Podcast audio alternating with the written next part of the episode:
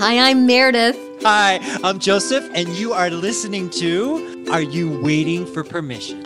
It's a podcast for those who don't want to wait any longer. Hello. Hello, good afternoon to you, Joseph Oh, Bennett. Always so great to see you, Meredith Grundy. I love, love, love Tuesdays when we record. I know, I do. And we are recording right now in this holiday season, wedged between Christmas and the New Year's. We're about to enter into 2022. This is our last Mm. recorded podcast of the we year. the best for last. Yes, we did. True. Yeah, And, so- uh, my intention is to get through this episode without crying because I have a, f- I have a feeling I might get tearful today. Oh, I love coming up. that. Okay. Yeah. I will hear I if I could hand you a Kleenex, I would. So I will Mm, virtually through the Zoom the Zoom window hand you a a Kleenex. Thank you. Does that sound good? So Okay. today we are honored to sit down with James Pierce, who goes by Jape, J A P E. He's the founder of an amazing charitable organization called Phone Credit for Refugees, which I am a supporter of. They provide phone credit to refugees around the world who are currently living without secure shelter, they're making an unsafe journey, or they are being held in detention. And I want to start off by saying, Jape, that I honor and acknowledge and really freaking appreciate the work that you're doing because I have a feeling that it's not easy. And I have a feeling that it is desperately needed more today than ever. So, welcome.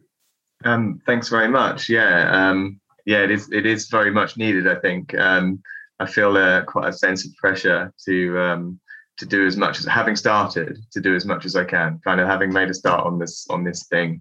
Um, it seems like for some reason nobody was doing this this this tiny part, this tiny thing, phone credit. You know, people were thinking about other things, and um, since we started thinking about this one, and it and it seems like we're the main people who are. I feel like there's a there's a weight on our shoulders to stretch it as far as we can. Hmm. I'm curious, what was the seed that planted this idea? How did you get involved from the beginning?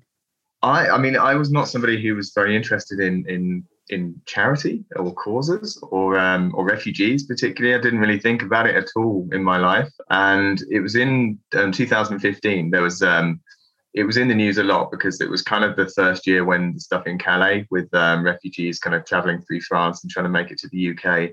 That had really been in the news a lot, and it's it's an issue that divides people, isn't it? It kind of um, people tend to be very um, strongly of the opinion on one side or the other, like we like we have to save all the refugees, or you know we should stop all the refugees, and there doesn't seem to be much in the middle. And um, so I guess I was just curious about it. Something that's that's really divisive like that, I find interesting academically as a guy who's like that has nothing to do with my life. You know, it's just purely academic to me. It's not something that's affected me in any way.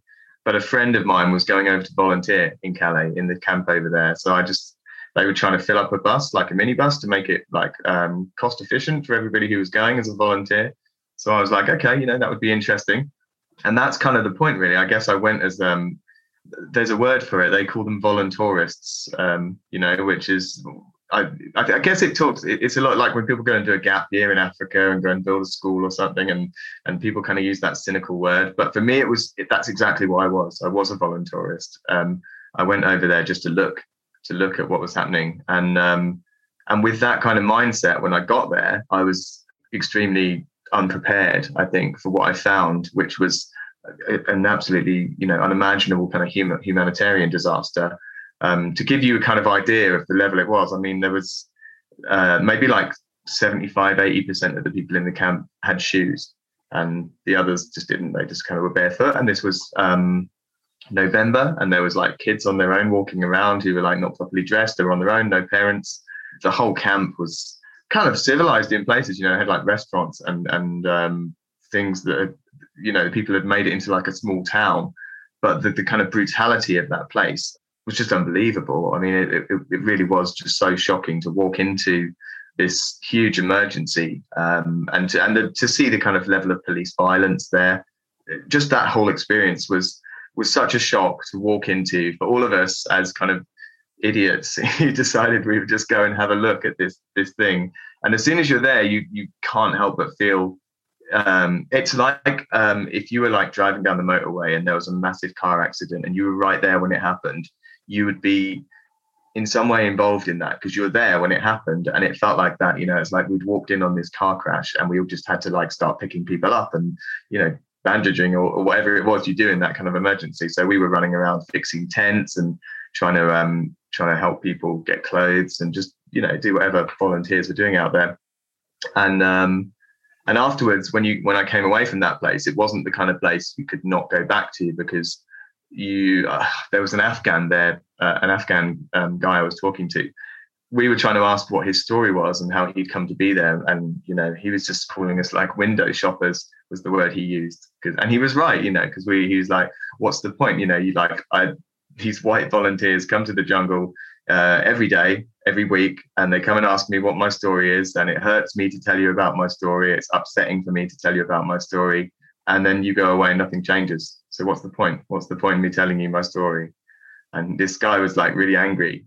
And I kept in touch with that guy and uh, like oh, took his wow. phone number and stuff. And before we left the jungle, um, after like four days, before we went back to the UK, I found him a pair of shoes at the warehouse because he didn't have any shoes and like went to the jungle and it was such a desperate if you walk through the jungle with a new pair of shoes you would have like everybody be coming out of their tents like trying to speak to you being like whose shoes are those? Can i have those shoes? I need those shoes. Like my brother needs those shoes. And and so i got these shoes through the, this busy camp kind of hiding them under my jacket yeah and, and gave them to this guy and he was like really overwhelmed that i'd remembered him and was like wow you actually did come back bring me some shoes you know i can't believe that after he'd like but even when the people there, I mean, it's just even when they're angry at you, even that guy, when he was angrily saying, you know, I don't want to tell you my story, he's like, now you will come in and eat with me. Now you will have a cup of tea. It's mm-hmm. like, you know, he's mm. like angrily telling you that you will sit down and, and you know, do the customary kind of things with him. Mm-hmm. And I stayed in touch with him and I stayed in touch with a couple of other people um, after I came home and I'd speak to them on Facebook and would say to those people, next time I come back to the to the jungle, what can I bring you? You know, do you want some like waterproof trousers or do you want like clean underwear or like what what is the thing that you you kind of need in that situation?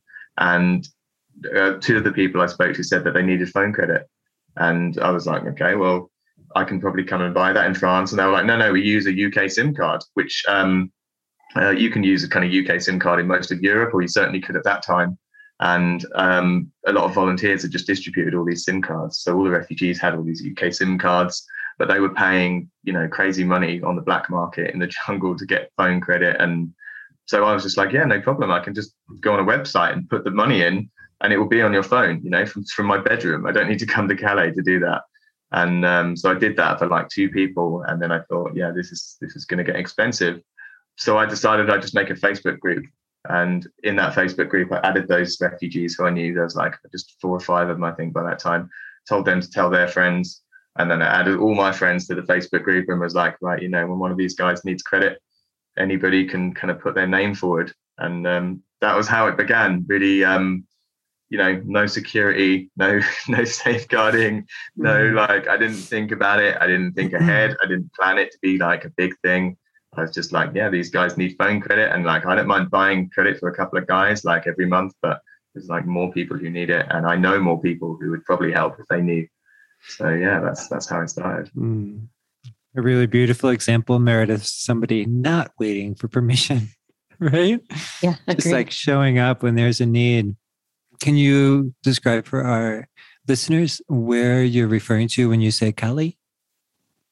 Yeah, so Calais is um, not even a very big town in northern France, and Calais and Dover uh, is the shortest distance between France and the UK. It's a 22 mile stretch of water um, that separates France and the UK. And in fact, the UK border is actually in Calais, legally speaking. Um, so when you come from when you when you travel from the UK to France, if you go on a ferry or there's also a train you can take, you you cross into France. Uh, like when you get to France, you're still in the UK legally, and then after I don't know, it's like hundred meters or something, you cross the border officially, and then you're in France. So because the France looks after the UK border, It's um, this this area, this spot where the tunnel is and where the ferries are, and also a little bit further down the road uh, in Dunkirk, which is more famous from uh, World War II. Um, there is this these hotspots where the refugees and, and migrants who have travelled across Europe perhaps um, failed to get asylum elsewhere, or maybe they have family in the UK, or they speak English, and that's why they're kind of wanting to come to the UK. They congregate in these in these hotspots, and um, from those places, they attempt in various means to get into the UK without without having any papers. So they'll either kind of hide on lorries, or they. Um, the more recent one has been a lot of them are coming in boats across the channel. Um, but yeah, any way they can. And actually, I mean, at that time, I, there was a guy who, and possibly more than one guy, but certainly he walked the length of the Channel Tunnel, which is just madness, you know, on a, uh, electrified train rails. And um, yeah, people, lots of people died there. You know, there was, I think at the, the kind of peak of it, there was something like a death every month or every couple of months somebody would die on on the highway or you know on the on the boat. So obviously there's been more deaths recently so it's it's a pretty crazy place. And also the political situation in Calais particularly uh, it's it's been very tense because there's these big migrant camps that have been there for a number of years. And it's there's a tense situation with the locals. For example you've got all these very desperate people living in a camp there. So if you had like a pile of firewood in your garden, like it would probably be gone because they would come in, somebody would take it, and um, you know it, it's stuff like that that is kind of.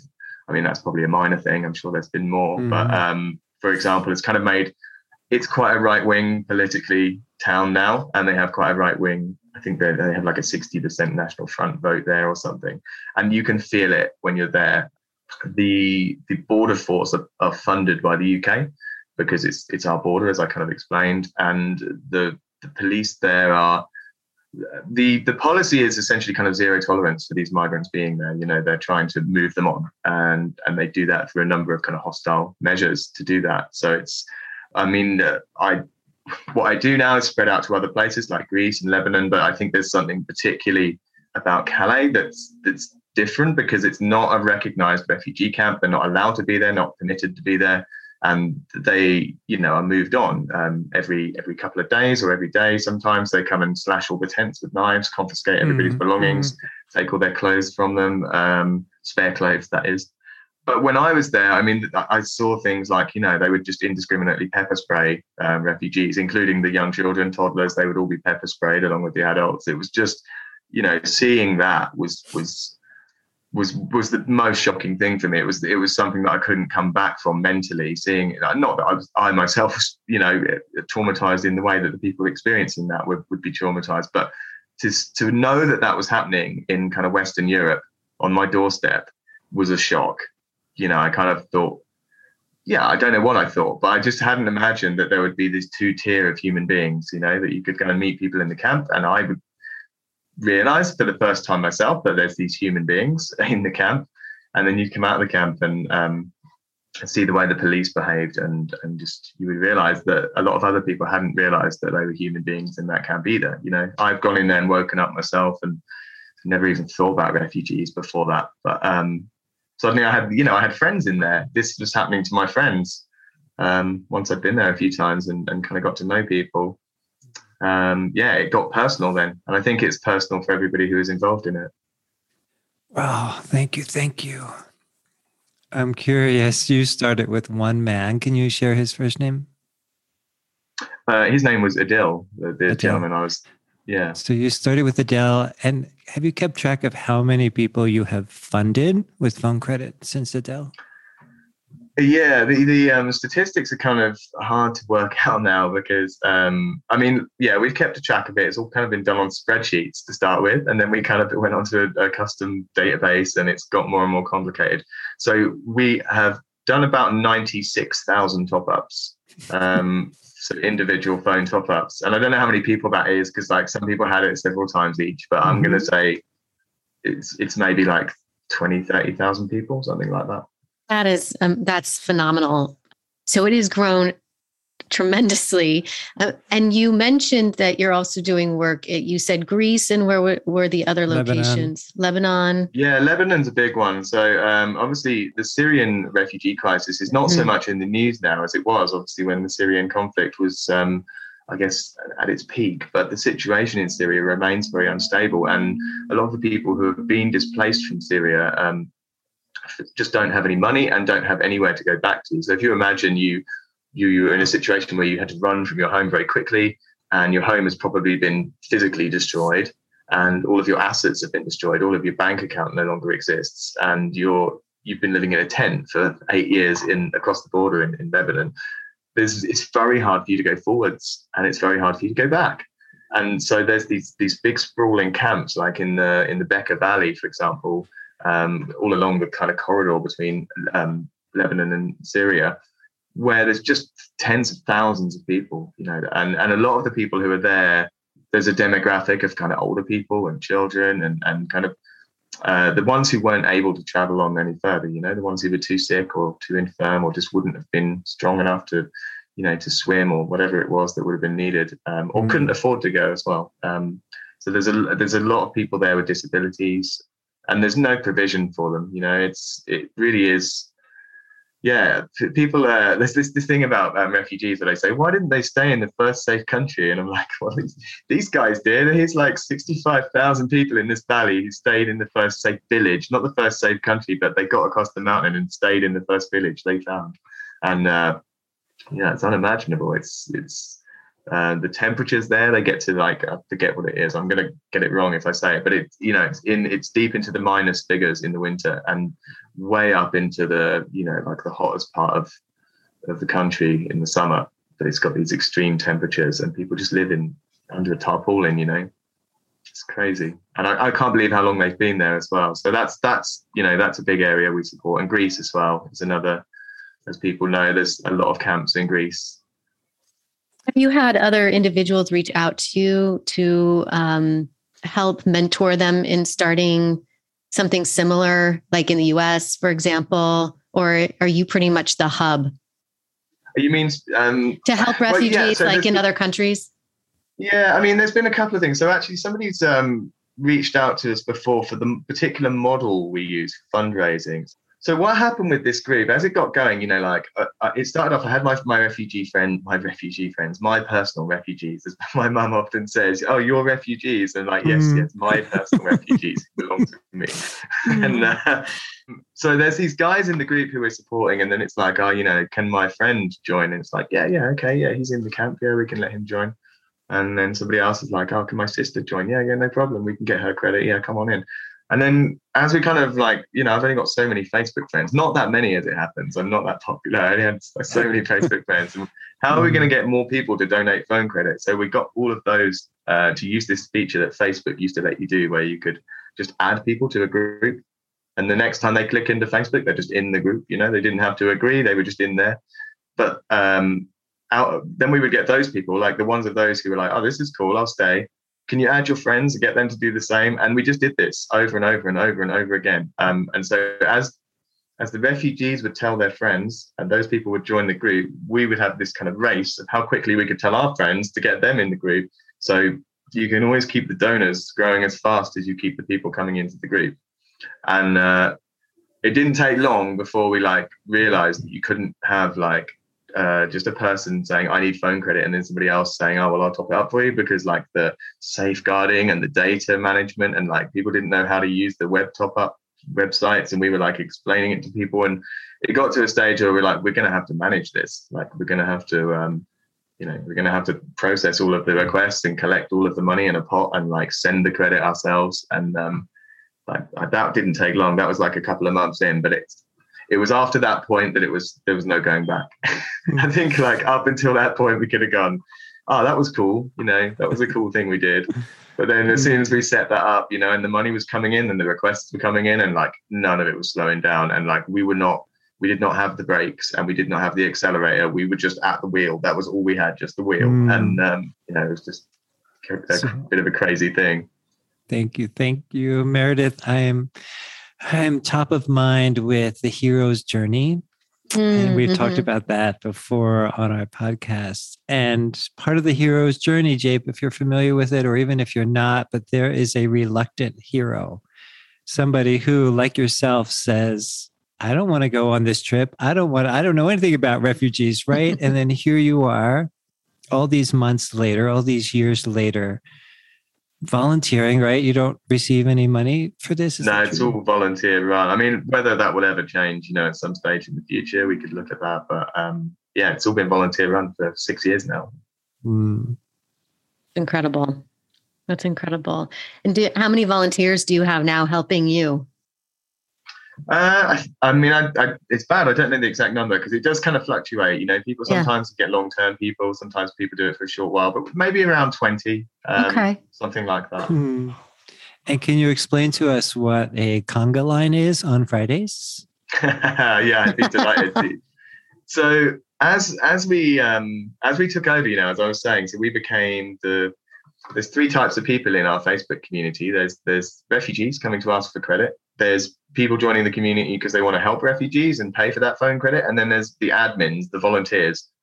What the volunteers do is they um, every request that comes in, we collect various information from that person to check that they are an eligible person, and we can we kind of invented various ways of doing that. One of the ways we do is um, GPS because that shows us where they are. So it's like, okay, this person's in Calais. They're in the place where we know where there's tents. You know, okay, that's they look good. Um, but there's other stuff we do like um, the hand photo, which is a really crude way of saying, um, prove to me where you are. So if you say like, you can show me a GPS in I don't know Calais, for example, then most people would then be able to take a photo of their hand next to their tent or like a couple of photos on demand to show us what it looks like around where they're living and inside their tent, outside their tent. And that's our way of checking that the the we can get a rough idea of the age and gender of the person from looking at their hand without having to ask for their face, which is kind of a bit of a no-no. Um, we can ha- have a bit of an assessment of what kind of situation they live in and also we can check that they are really where they say they are as they're speaking to us by kind of looking is it the right time of day? Um, does the daylight look right? And those kinds of clues. Um, so we developed all these ways of vetting these people and we put them on a waiting list and um, then we have to find them credit before we handled that you know like refugees came in and they would ask for credit it's like nobody was saying they were going to get credit you know it's like if the volunteer comes forward you'll get credit and it will work but when we said we're going to put those guys on a waiting list like across loads of different languages, um, communicating to people like what's happening and why they're going on a waiting list and why we've asked them for all of that information. It's like by the time you've put them through that application, you kind of have to give them credit. You know, you can't just say you might get credit. This is like this is serious now. Like there's these people, there's like a hundred of them on a waiting list and they need phone credit. And we don't have any phone credit to give them. We have none all we can do is this Facebook community to go to this Facebook community and say, guys, we have a 100 refugees on this waiting list waiting for a phone top up and we don't have any way of paying for it. Can you donate us some money? And we realized that Facebook has this algorithm where if you post something and lots of people click like and lots of people comment, then it starts showing that post to more people.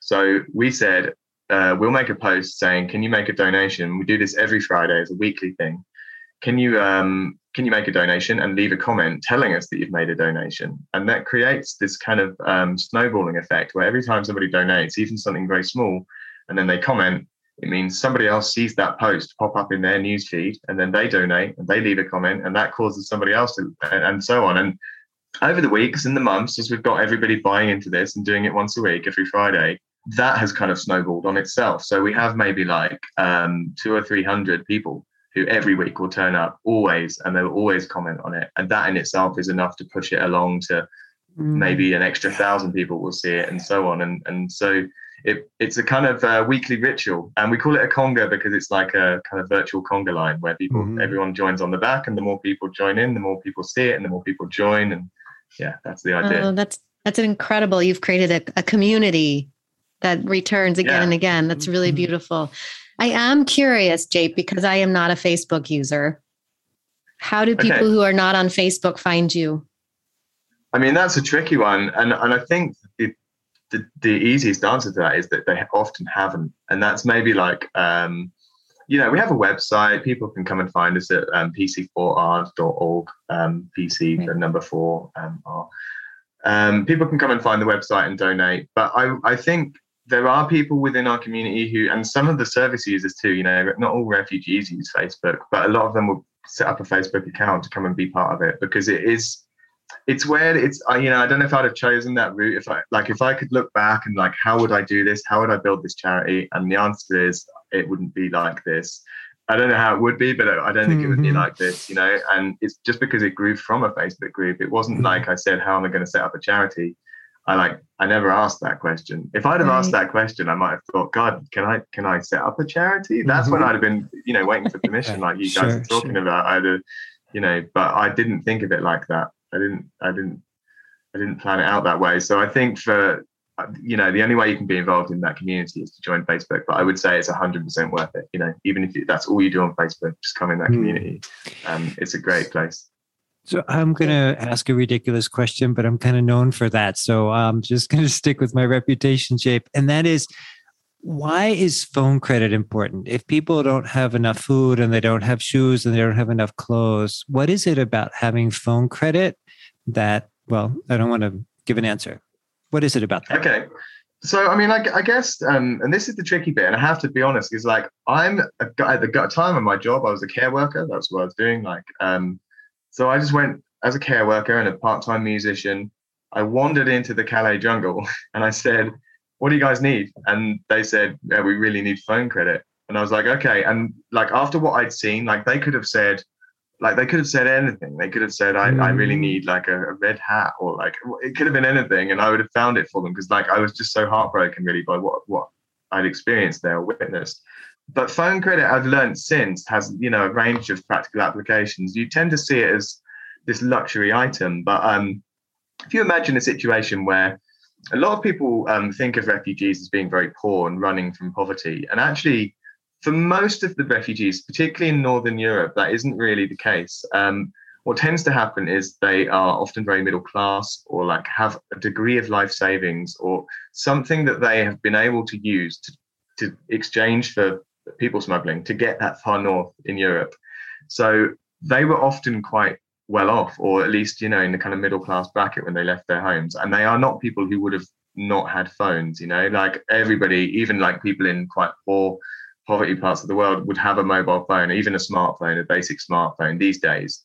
And if you have to leave your home in a hurry and mm. you've got only what you can carry, you grab your phone. That's going to be like the first one because you need your GPS on there um, to stay in touch with your family as well, to keep up on the latest news and to find out like, you know, re- it's really your your kind of um, thing for information. Um, it's the only thing you have. It's the only tool you have. You know, you don't have a computer anymore. You don't have any of any of the resources that you previously had, and you can carry a phone very easily. So for most refugees, it is their their single most important possession. You know, it's what they've they've got their photos of home on it. It's it's their life. In a, you know, we all live in our phones. We have our lives in our phones. And you imagine if you have your entire life, you know, your job's gone, your bank's gone, your savings are gone, your house is gone, of your family are no longer there.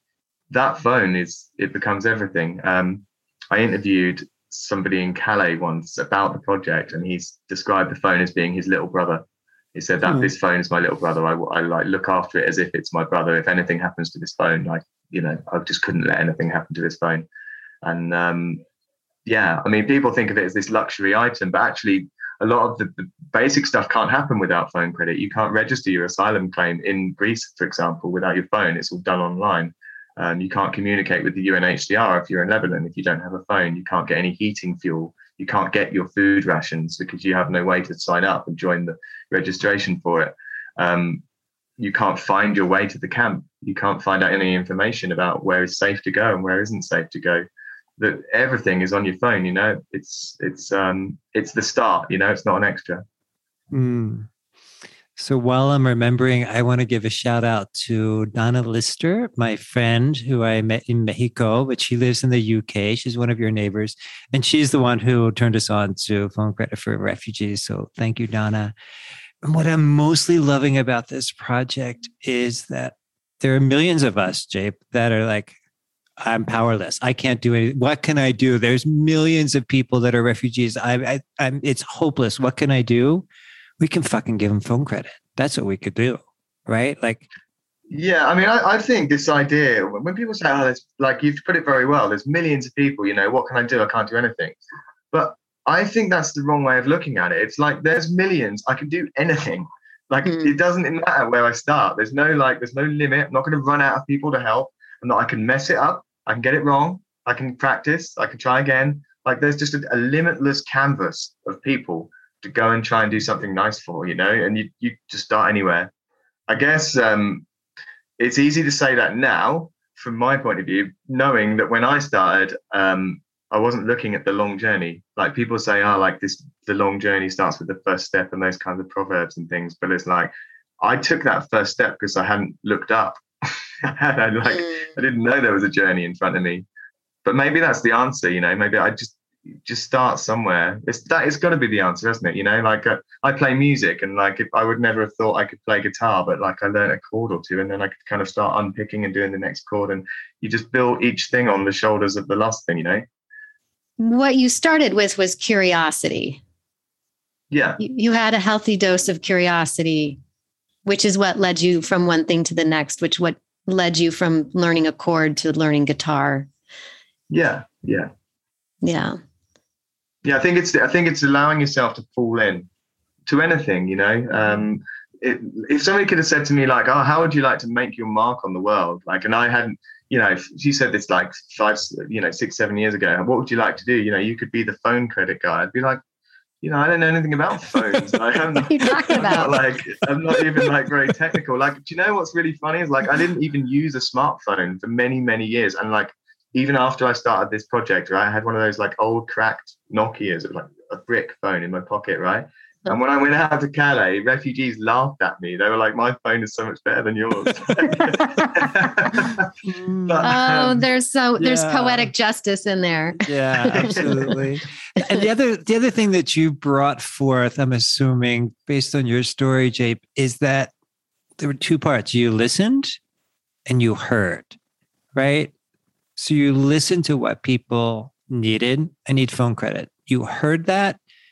And then instead of just leaving, right, being what did you call it, a window shopper? Yeah, that's what he called me. Yeah. yeah, shopper. yeah. Instead of being a window shopper, you're like, I can do that. Like, I, I can just do that. Yeah. I mean, I, I was ready to do something. And um, and I was going, you know, like, because uh, I went there in, I think my first trip was in November 2015. And the project started, the phone credit thing started in February.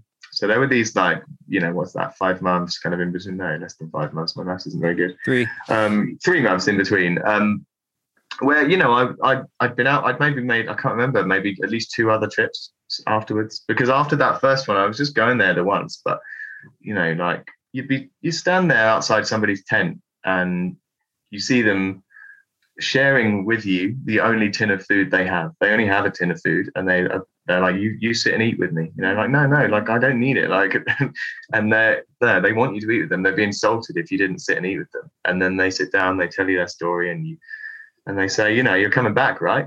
And you're like, yeah, I'm coming back. You know, you're not going to sit there and like, I'm not going to lie to somebody in that situation. I, I'm just not. I'm not going to sit there and tell somebody, yeah, I'll come back, and then not come back yeah, you're hooked. You're in at that point, you know. And I'd have, um, I like I said, I'd have done anything. I'd have done within reason, you know. I would, whatever, whatever that person had said to me, you know, you've got this thing, and if, if you give me this thing that's going to make it not as bad here for me, I would say, yeah, okay, I'll get it for you. Mm-hmm. So you sent me a message a couple of months ago when we were planning this interview, and you mentioned that one thing you wanted was a journalist. You wanted yeah. a journalist to, to write about this. So listeners, yeah, are you listening? Yeah, I mean, that's his one thing. Jape's one thing is he wants a journalist to write about this. So if you're out there, you know how to find him, right? Yeah, absolutely. I mean, yeah, I think it's it's like raising the profile as much as possible. I think the other thing that is that crossed my mind, obviously, because um, you know we're stateside now in this conversation, and we're not doing as much work in the states as, as we could you know like we could be helping more people at the border down in, in mexico where people are um, is it tijuana where they where you know people um, you know out in, out in tents and things? A lot of those guys would be eligible to use the service but we run a lot on word of mouth. You know it's like lebanon is a big service for us because they all live in this camp and everybody knows each other and they've been there a lot of years and the, and the word travels and we help a lot of people there. But somewhere like calais we have to work a lot harder because the population is is being spread out all the time by the police and being moved on and people don't know each other. And likewise you know like um, you know down in in mexico or the southern states you know we are not supporting people there but we'd be very happy to and we could probably buy the phone credit quite easily on the on the wholesale as we have. So you know that would be great. You know, people are working with refugees in the Americas, um, and and they, they those people that they're working with are, are without safe shelter, or they're being held in detention, or they're making a journey that's not safe. You know, we can help those guys. So point them our way. Thank you. I really love that your attitude is, how can I help? And I can't wait till we get to celebrate the Jape Pierce Day around the world. like there should be a day dedicated to you and your work. Where we all get to call you. Yeah. Where we all get to call you on your little cracked phone. yeah, there's a, there's a lot of people calling me already. You know, like it's uh, it's a weird it's a weird kind of um know because I said I played music. You know, that was my hobby, and I still do. I still play music, and I you know I play gigs and things like that anyone who plays music, you know, quietly in the back, even if they don't admit it, quietly in the back of their head, they're like, oh, I wish I could kind of be famous and like I could be a mm. star at something.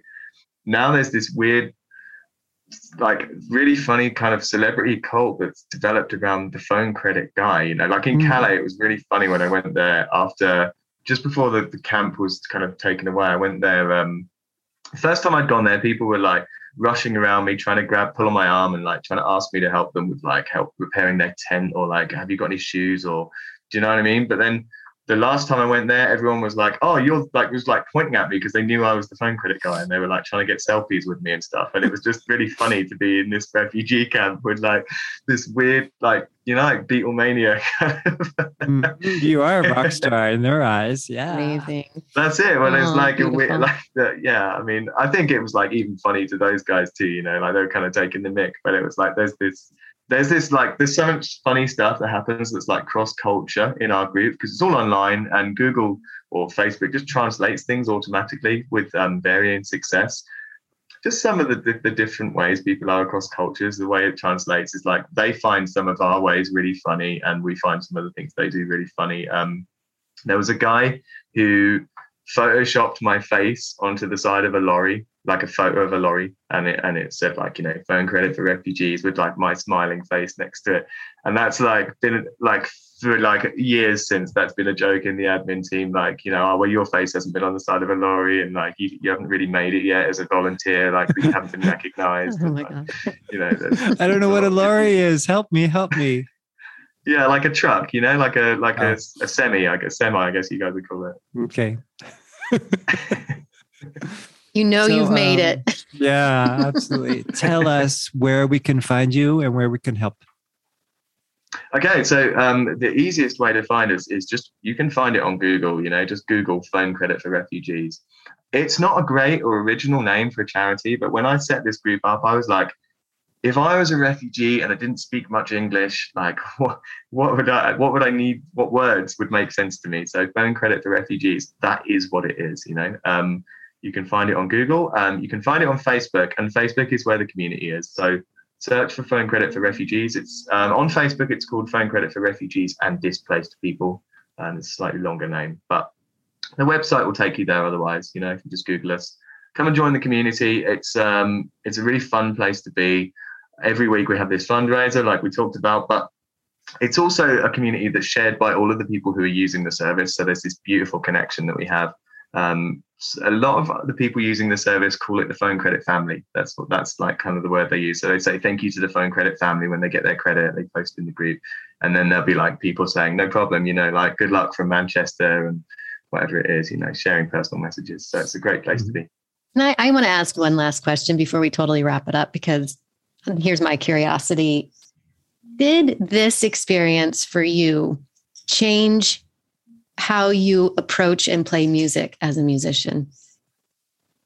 Yeah, I, I think this experience changed everything really in my mm-hmm. life.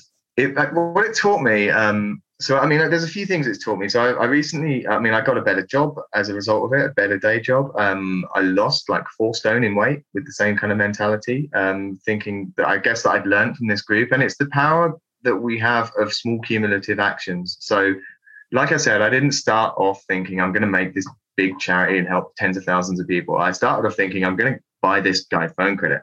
Just did it. And then I did it again. And then I found other people who could do it. And then I did that again and so on. And like it made me realize that all the stuff that's in front of you is made of smaller stuff.